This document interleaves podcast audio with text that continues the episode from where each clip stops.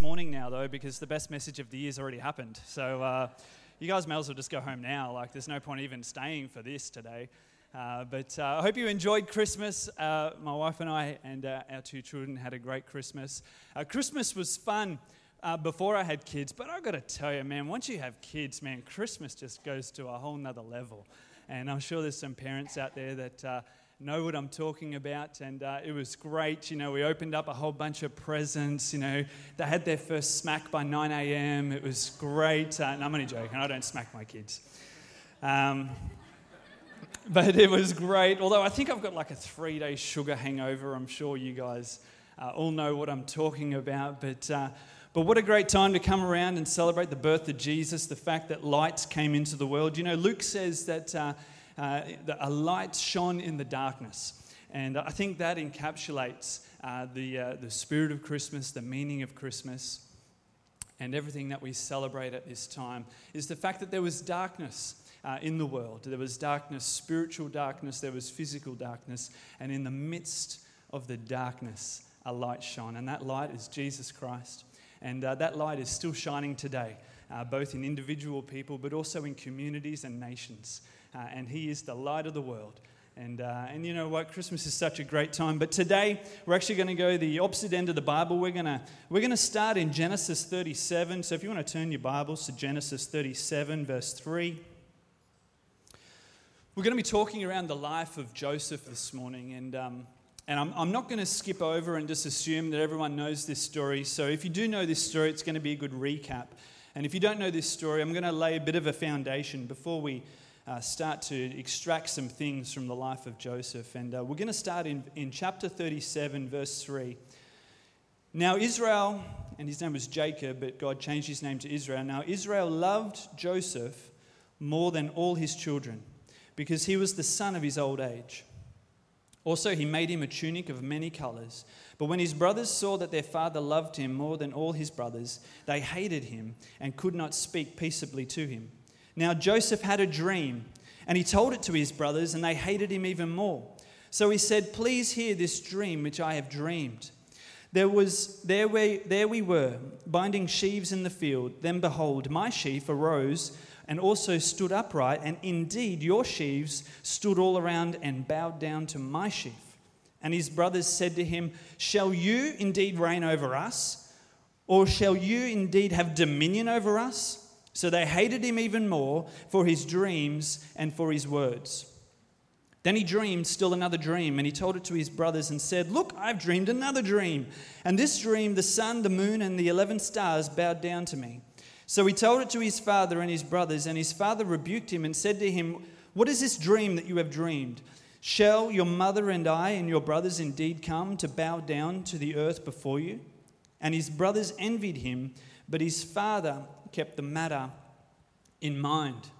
Now, first of all, putting aside the fact that Joseph needs a quick lesson in public relations, that didn't actually work out that well for Joseph, see, because later on his, uh, his father sent him out to go and see what his brothers were doing and just check on their welfare. And their, his brothers saw him coming and they thought, well, here's our opportunity. Let's kill him. And so they hatched a plan to kill Joseph. And everything was going to plan beautifully until Judah spoke up and he said, No, we can't kill Joseph. What are we thinking? Let's sell him. And so they sold him instead. They ripped off that coat that his father had given him and threw him in a pit and sold him to the Ishmaelites. The Ishmaelites then sold him on to the Egyptians. And the Egyptians sold him into slavery and ended up working in a guy in a guy's house called Potiphar. He worked for Potiphar and he was actually really good at what he did, ended up becoming in charge of the whole house. But then Potiphar's wife falsely accused him of trying to seduce her, and then he got thrown into prison.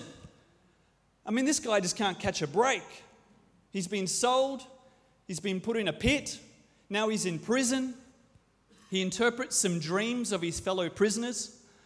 He says, It's not going to work out so well for you. For you, on the other hand, though, it's going to work out really well. And he said, When you get out of this prison, make sure you remember me. But he doesn't. He doesn't remember him until Pharaoh actually needs a dream interpreted. So he goes and interprets Pharaoh's dream. And he ends up becoming 2IC of all of Egypt, the most powerful nation on the earth. He ends up becoming second in charge. And it all actually works out well for him after some pretty significant ups and some pretty significant downs. And most of us would have heard sermons that would pretty much revolve around the beginning of his life. But I actually want to flick all the way to Genesis chapter 50. And this is where we're going to spend the bulk of our time. Joseph is in his twilight years and he's toward the end of his life. And in fact, we actually read his thoughts on his deathbed. We're going to pick up the story in Genesis 50, verse 15. When Joseph's brothers saw that their father was dead, they said, Perhaps Joseph will hate us and may, and may actually repay us for all the evil which we did to him. So they sent messages to Joseph, saying, Before your father died, he commanded, saying, Thus you shall say to Joseph, I beg you, please forgive the trespass of your brothers and their sin, for they did evil to you. Now please forgive the trespass of the servants of the God of your father. And Joseph wept when they spoke to him.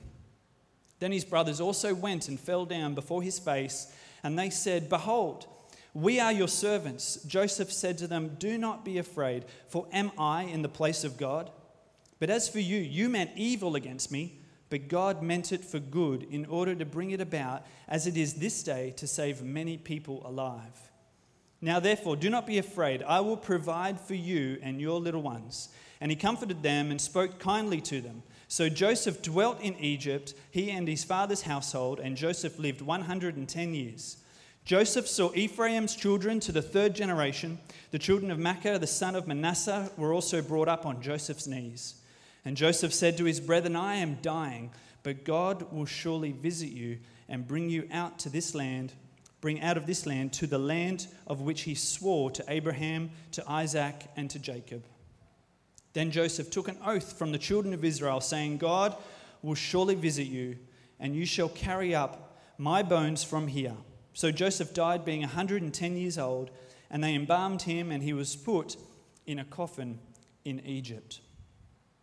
Here we see Joseph at the end of his life, and this guy's a dreamer, granted. 17 years old. He's having like epic dreams about uh, what was going to unfold later on in his life. As a matter of fact, it was, it was dreams of the greatness that Joseph would achieve in his life. He was even dreaming that he would become so great that his, that his father and his mother and his brothers would actually all bow down to the earth before him.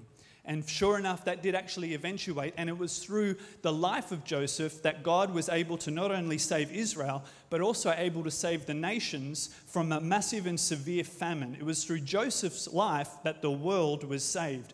That was the greatness that Joseph achieved. And sure enough, he dreamt that as a 17 year old. But I don't want to so much talk about that. I want to talk about the other end of his life. Here he is, 110 years old. He is on his deathbed. And Joseph is saying to the children of Israel, God is surely going to come and visit you, take you out of this land and into the promised land, and you need to take my bones with you. In other words, Joseph is 110 years old, and Joseph is dreaming again. The message I've got for you this morning is it's time to dream again. It's time to dream again. Joseph was a dreamer from the beginning of his life right through to the end of his life. He's 110 years old and he's still got another dream from God. You may be in a season of your life. You might think that it's the end of that season. You might think that there is death surrounding your life and your situation and your circumstance. You think things are coming to a close, or in fact have come to a close and there is no way out. You might even be in a pit. You might even be in a prison. But the message this morning is that it's time to dream again. There is life in your dreams yet. And those dreams might not even be fulfilled in your life, it might actually be in the lives of your children or in your children's children that the dream that God has placed in your heart will actually come to fruition. But the point for today and the message for today is that the message and the dream that God has put in your heart, it's time to dream again. Let's have a look at the attitude of a dreamer. I mean, let's face it, Joseph had a tough life. His brothers stripped him of the love of his father, the symbol of the love of his father, the beloved multicolored coat that Jacob put on Joseph. His brothers stripped him of it, clothing him in shame instead of belovedness, threw him into a pit.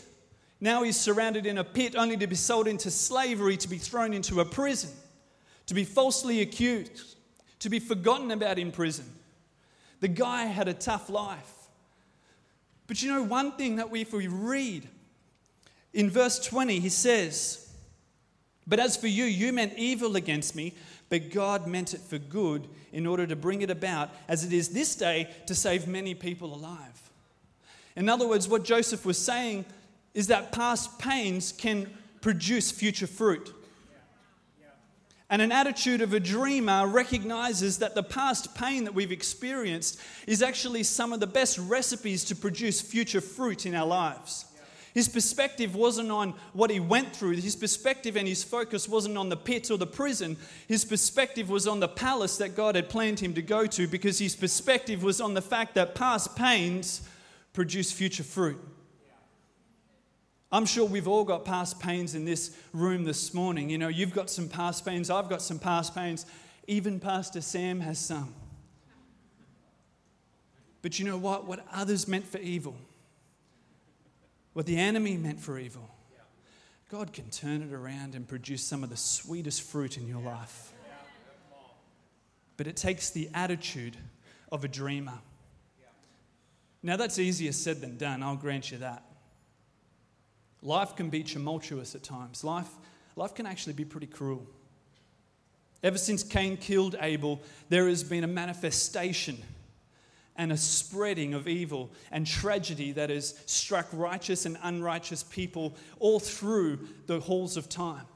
It's just a fact of life. In this fallen world, bad things happen to good people, sometimes for no other good reason at all, apart from the fact that we live in an affected, fallen world. Others at times because of our own dumb choices, let's be honest. But our attitude and our perspective shouldn't be on the past pain. Our attitude and perspective should be on the future fruit that God wants to take that situation, turn it around, and produce something of value in your life. And not just for you.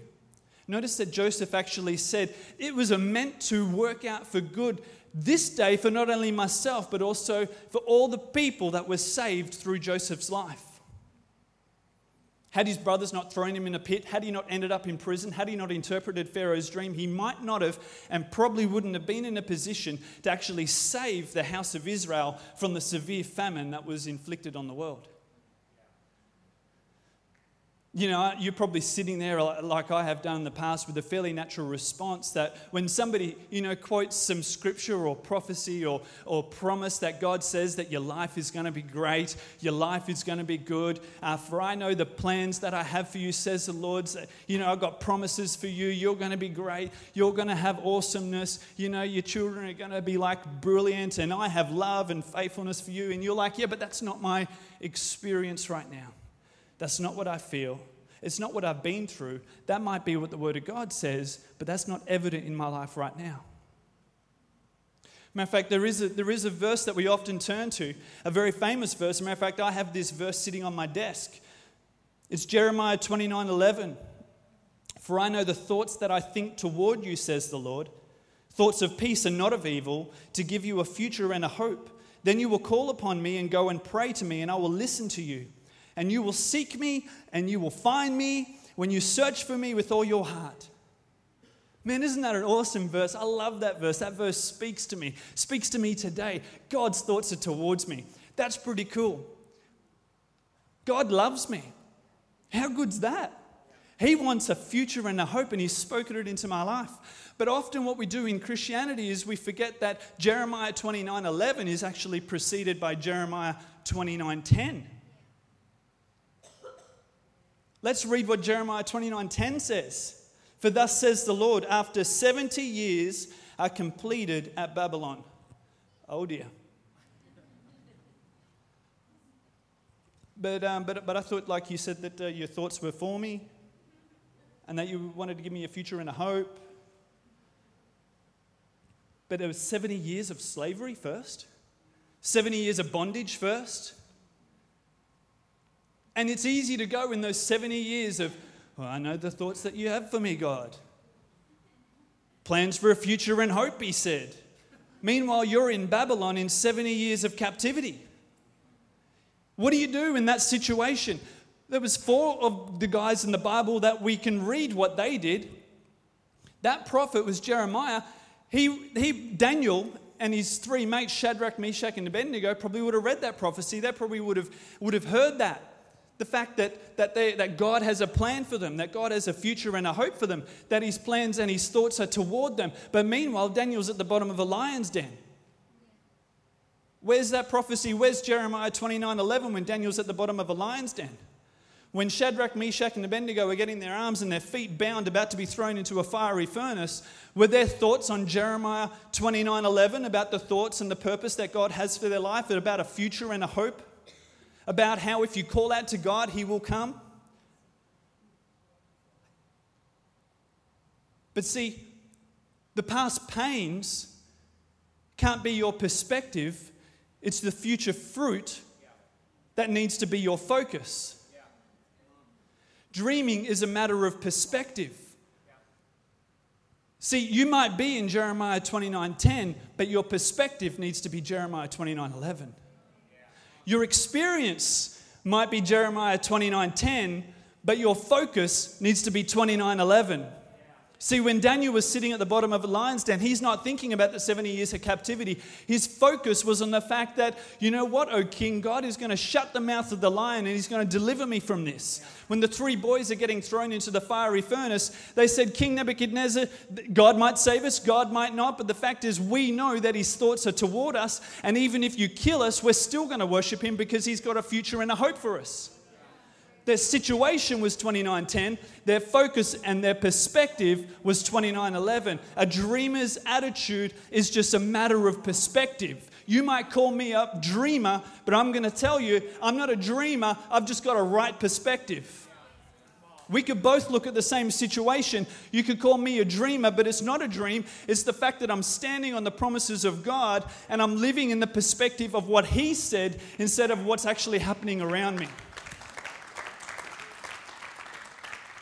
We need to live and focus on 2911, even though my situation might be 2910. In verse 23, we understand that Joseph understood this because he says Joseph saw Ephraim's children to the third generation. The children of Machir and the son of Manasseh were also brought up on Joseph's knees. I love that. Do you know why I love that? Because if we, if we actually flick over to Genesis 41, 51, and 52, we find out what those names mean. What Manasseh and Ephraim mean. These are his boys, these are Joseph's boys. In verse 51 of chapter 41, it says, Joseph called the name of his firstborn Manasseh, for God has made me forget all my toil and all my father's house. And 52, it says, In the name of the second, he called Ephraim, for God has caused me to be fruitful in the land of my affliction. See what his perspective is there? He's just got two boys. And he calls his boys based on the focus and the perspective of God's plan for his life and what God has produced in his life, not what circumstance has brought into his life. You know, I think for some of us, if we were to call those boys, if we were to name those boys, and we had gone through what Joseph went through, we probably would have named the boys Life's Tough and Then You Die. but Joseph said, God has caused me for, to forget. He's caused me to forget. Yeah, there's been pain in my life. Yeah, there's been tragedy in my life. Yeah, I've been stripped, I've been shamed, I've been thrown in a pit and in prison, but God has caused me to forget. And even in the land of my affliction, God has caused me to be fruitful. That was his perspective. His perspective wasn't on what he was in or the pain that he went through. His focus was on what God had produced in his life. You know, Samuel Rutherford puts it this way Samuel Rutherford was a commissioner of, uh, of Westminster. And I love what he said. He lived in the 1700s and he said it this way Believe God's word and power more than you believe your own feelings and experience. Your rock is Christ. And it is not the rock that ebbs and flows, but your sea. I love that.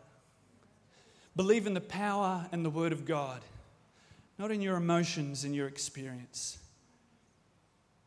For your rock is Jesus Christ. And it's not your rock that ebbs and flows, it's your sea. That is a great position. That's Joseph's position. That should be our position. That sure, our life might ebb and flow. Life may go up, life may go down. There may be tragedy come, there might be triumph come, but it doesn't what happen doesn't matter what happens around us because life will ebb and flow. But what we have is we have our feet planted on the rock, Jesus Christ. And Jesus Christ, he does not move. He does not change. His promises are true yesterday. His promises are going to be true tomorrow. Regardless of your experience, regardless of your emotion, the Word of God is never ending. Matter of fact, it says, God, not only does God not move, there isn't even a shadow of turning in God because nothing about God changes. If you plant your feet on the rock and the promise of Jesus Christ, if you bury your life in Him, it would be regardless of what happens around you because your rock does not move. Absolutely. I think we should clap God for the fact that He doesn't move. I think we should praise God for the fact that we can rely on Him, that His faithfulness is true, that His love is never ending, that His peace is ever abounding. And what a perfect time of year to remember that. That because God had a plan to bring us back to Himself, He gave His Son because His faithfulness is everlasting. It's not going to change, it's never, never, never ceasing. God does not move. You know, Joseph is actually a type of Christ. You might have heard this before. There's actually, um, there's actually many, many similarities in Joseph's life that is, that is also represented in Jesus' life. Joseph is a type of Jesus. This is why I love Bible prophecy because there are, there are things that are happening in Joseph's life that is recorded that are fulfilled in Jesus' life, and we can see that both of them have actually had a lot of the same experiences because Joseph was actually a revealing of the future Son of God. I'm just going to give you a couple. These are only a couple. The list is actually quite exhaustive, but I've just picked out a few just to paint a bit of a picture for you. Both were beloved of their fathers, both were envied and hated without cause. They, were both, they both foretold that one day they would rule. They were both sent by the Father to seek their brother's welfare. They both kept seeking until they found him. They both were rejected and condemned to die. They were both stripped of their clothing. They were both sold for silver pieces. They were both thrown into a pit. They were both raised from a pit.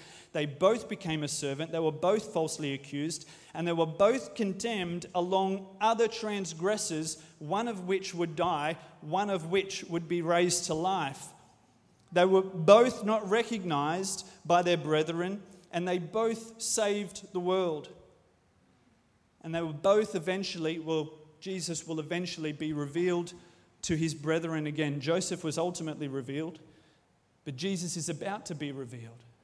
Zechariah prophesies that when Jesus comes down the Mount of Olives, the Israelites are going to say, Where did you get those wounds in your hands and your feet?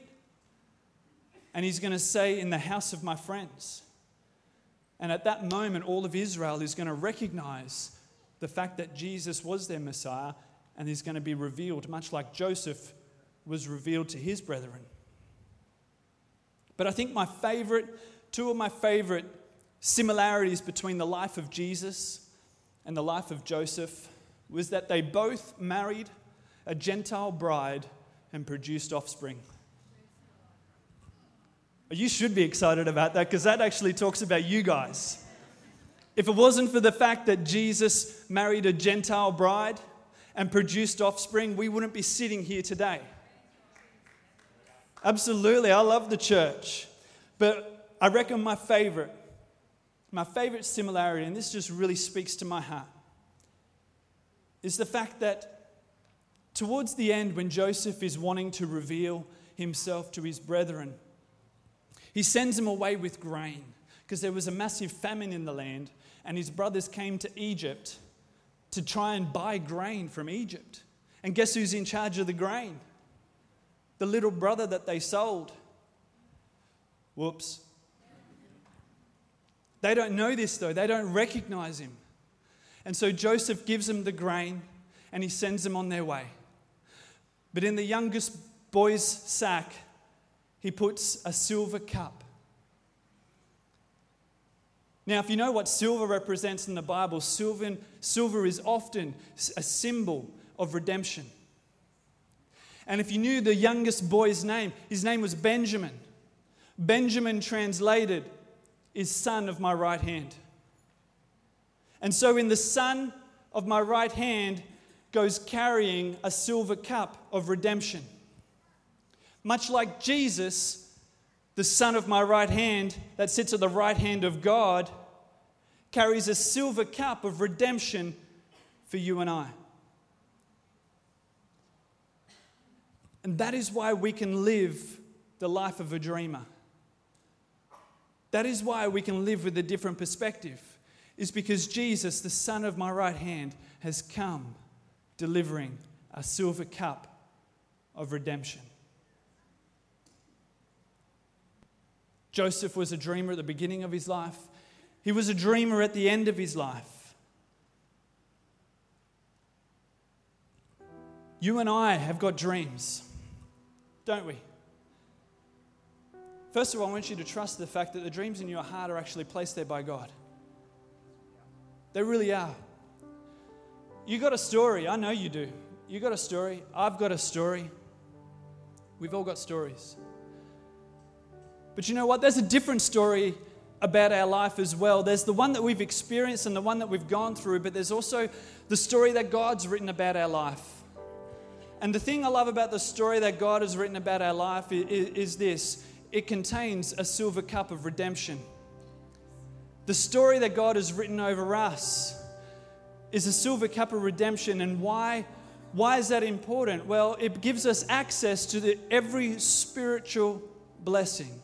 Ephesians 1 3 says that through Jesus Christ, we have now access to all spiritual blessings because we are seated with Christ in heavenly places.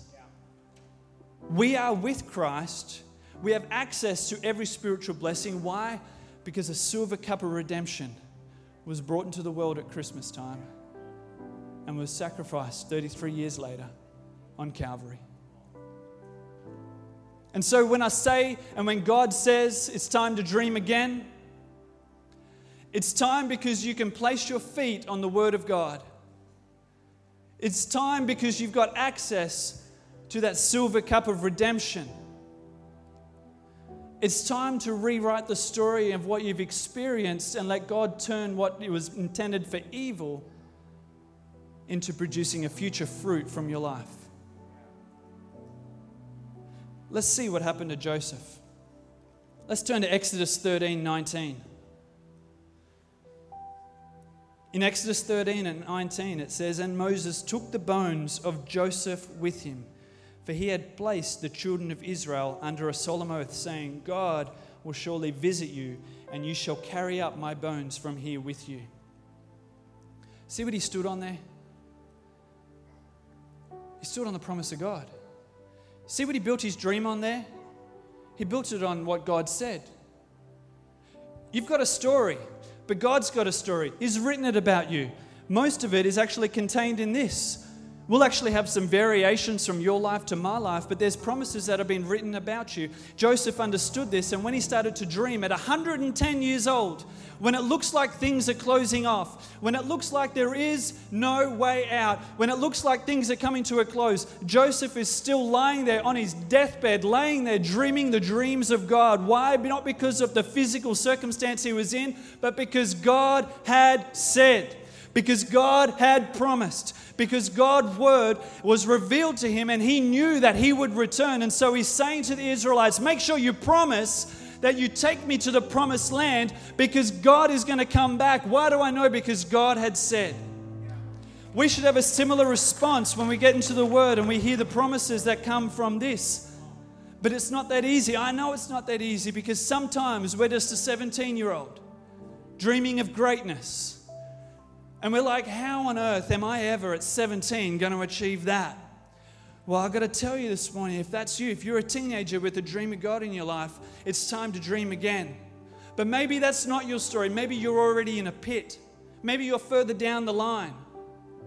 Maybe everywhere you look is a dead end, a pit of worry, a pit of negligence, a pit where nothing is going to fulfill anything in your life and it doesn't look like God is anywhere. It's time to dream again. But maybe you're in prison. Maybe you tried that dream. Maybe you even got somewhere. Maybe you even ended up in the head of Potiphar's house only to be falsely accused. And now you're in bondage. Now you're in chains. Now you're in a prison. Well, the word of God this morning is it's time to dream again. And there's definitely people here that are in a situation where they think it's already ended, it's already over they're wrapping up, ready to say goodbye. I'm not talking physically, I'm just talking eh, in the situation and circumstance in their life. It looks like the dreams of God in your life are lying on their deathbed. Well, it's you this morning I really want to speak to. There's dreams that you've laid down on a deathbed that God wants to speak and breathe life into it. And He wants to speak directly to you and say, It's time to dream again. It's time to dream again. Pick up those dreams. Pick up those dreams that are built on the promises of God. I want you to breathe life into them. I want you to start prophesying into them. I want you to start declaring them based on the Word of God. Why don't we all stand this morning? I want you to stand with the dream that God's placed in your heart. You know what it is. It might seem unreachable the moment. God's got a purpose for your life. He really does. It might seem like Jeremiah 29:10 at the moment.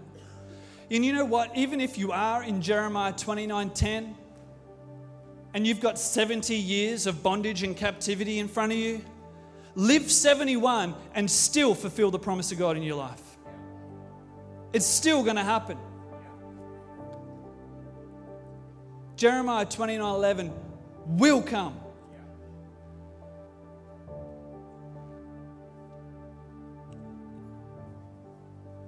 It's time to dream again. Everyone, just close your eyes right now. There are definitely dreams that want to come to life this morning. God spoke to me very early in the week about this message, and there are dreams that God wants to breathe life into this morning. Dreams that you've laid down, dreams that you think are dead, buried, and gone, but it's time to dream again. That is God's word for you this morning. Raise your hands to heaven right now. If you're a Christian, if you pray to God and you pray to God in a spiritual language, I want you to start speaking in that spiritual language this morning. And if you don't, just start praising God. Just start praising God. Come on, let's start just reaching out, reaching out to God. Just start speaking to God in your own language. Start praising God. Dreams are going to come to life this morning. Dreams are going to come to life this morning. Dreams that are dead, dreams that are gone, dreams are going to come back. It's time to dream again, church. There's schools here that need people to dream again. There's communities, there's families that need you guys to dream again. North Brisbane and Redcliffe need us to dream again. We need to pick up the dreams that God's got. Stand it on the promise of God. Don't look at your circumstance. Don't feel your emotion. Focus on the rock, Jesus Christ. It's time to dream again. Start praying. Start praying. Lift up your voice right now. Lord, we just declare right now, Father, we thank you so much for your grace. We thank you so much for your love. God, I speak into the hearts of every single one in front of me right now. God, I release your presence, Holy Spirit, right across this room. And God, I speak to the dreams. Come to life, dreams. Come to life. It's time to dream again, church. Holy Spirit, just minister right now. Holy Spirit, right now right across, church. Come on, let's worship God. Let's worship God. Let's worship God. Come on, it's time to dream again. Jesus.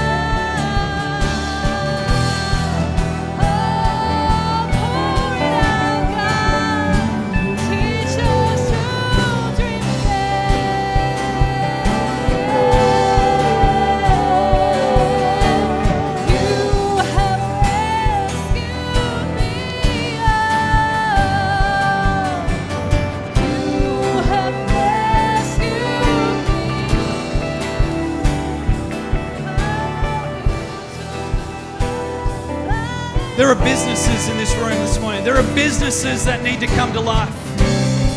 There are businesses that need to come. Praise you, Jesus.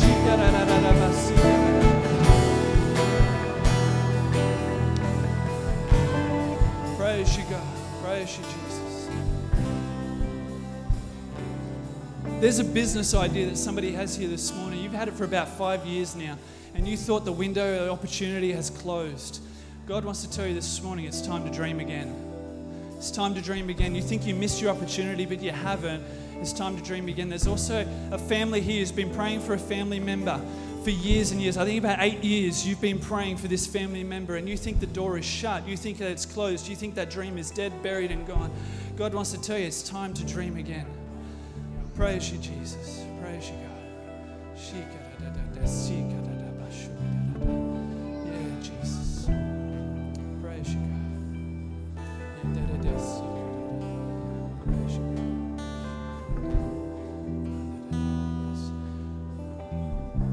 There's a dream in this room that's lacking strategy. And right now, you just said to God in your heart, right then, God, I don't know how to do it. God, I got the dream, but I don't know how. God wants to say to you, He's going to give you the strategy. He's going to give you the strategy. You've been blocked before because you literally didn't know what to do. God's going to breathe life into that dream again, and He's also going to give you the strategy.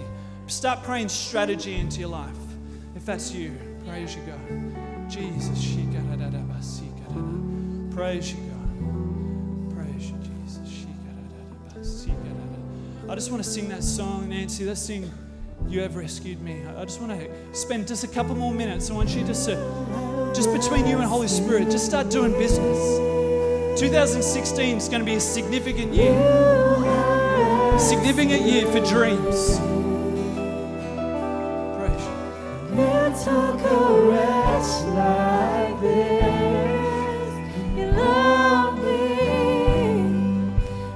save me.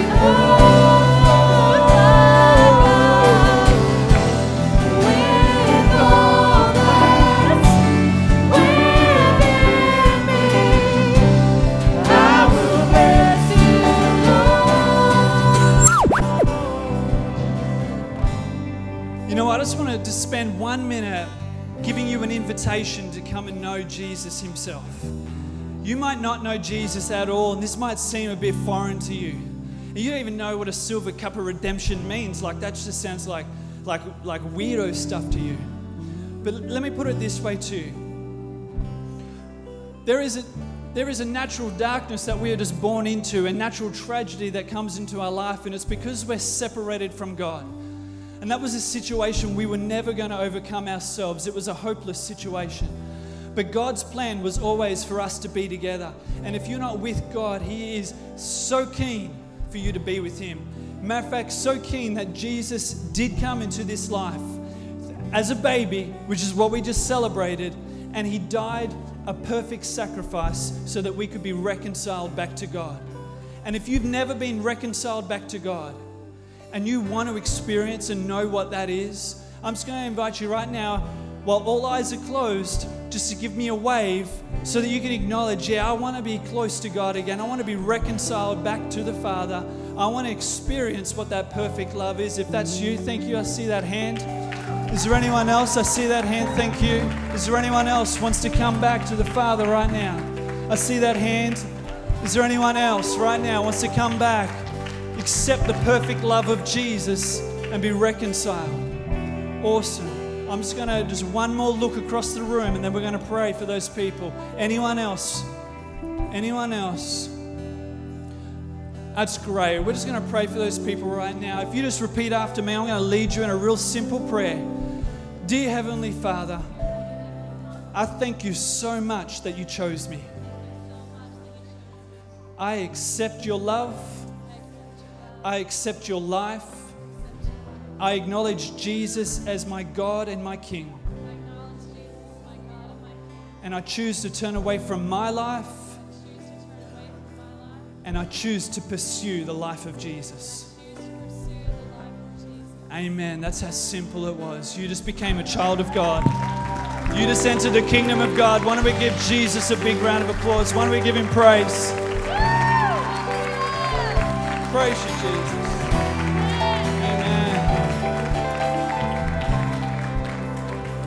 That is a great way to finish a Christmas weekend, isn't it, huh?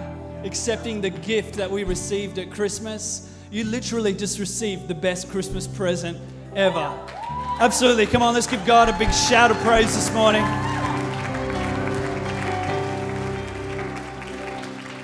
Church, this week, make sure you grab the dreams that God has placed in your heart. Trust Him, God's put them there. God's put them there. And you know what? It's probably pretty closely aligned to the gifts that He's also put in your life as well. You know, He's not going to give you a dream without the ability to do it. Just start talking to Him about it because that was the message for today that God wants to breathe life into your dreams. It's time to dream again. Turn to your person next to you and tell them it's time to dream again. Hey, make sure you don't come to church tonight.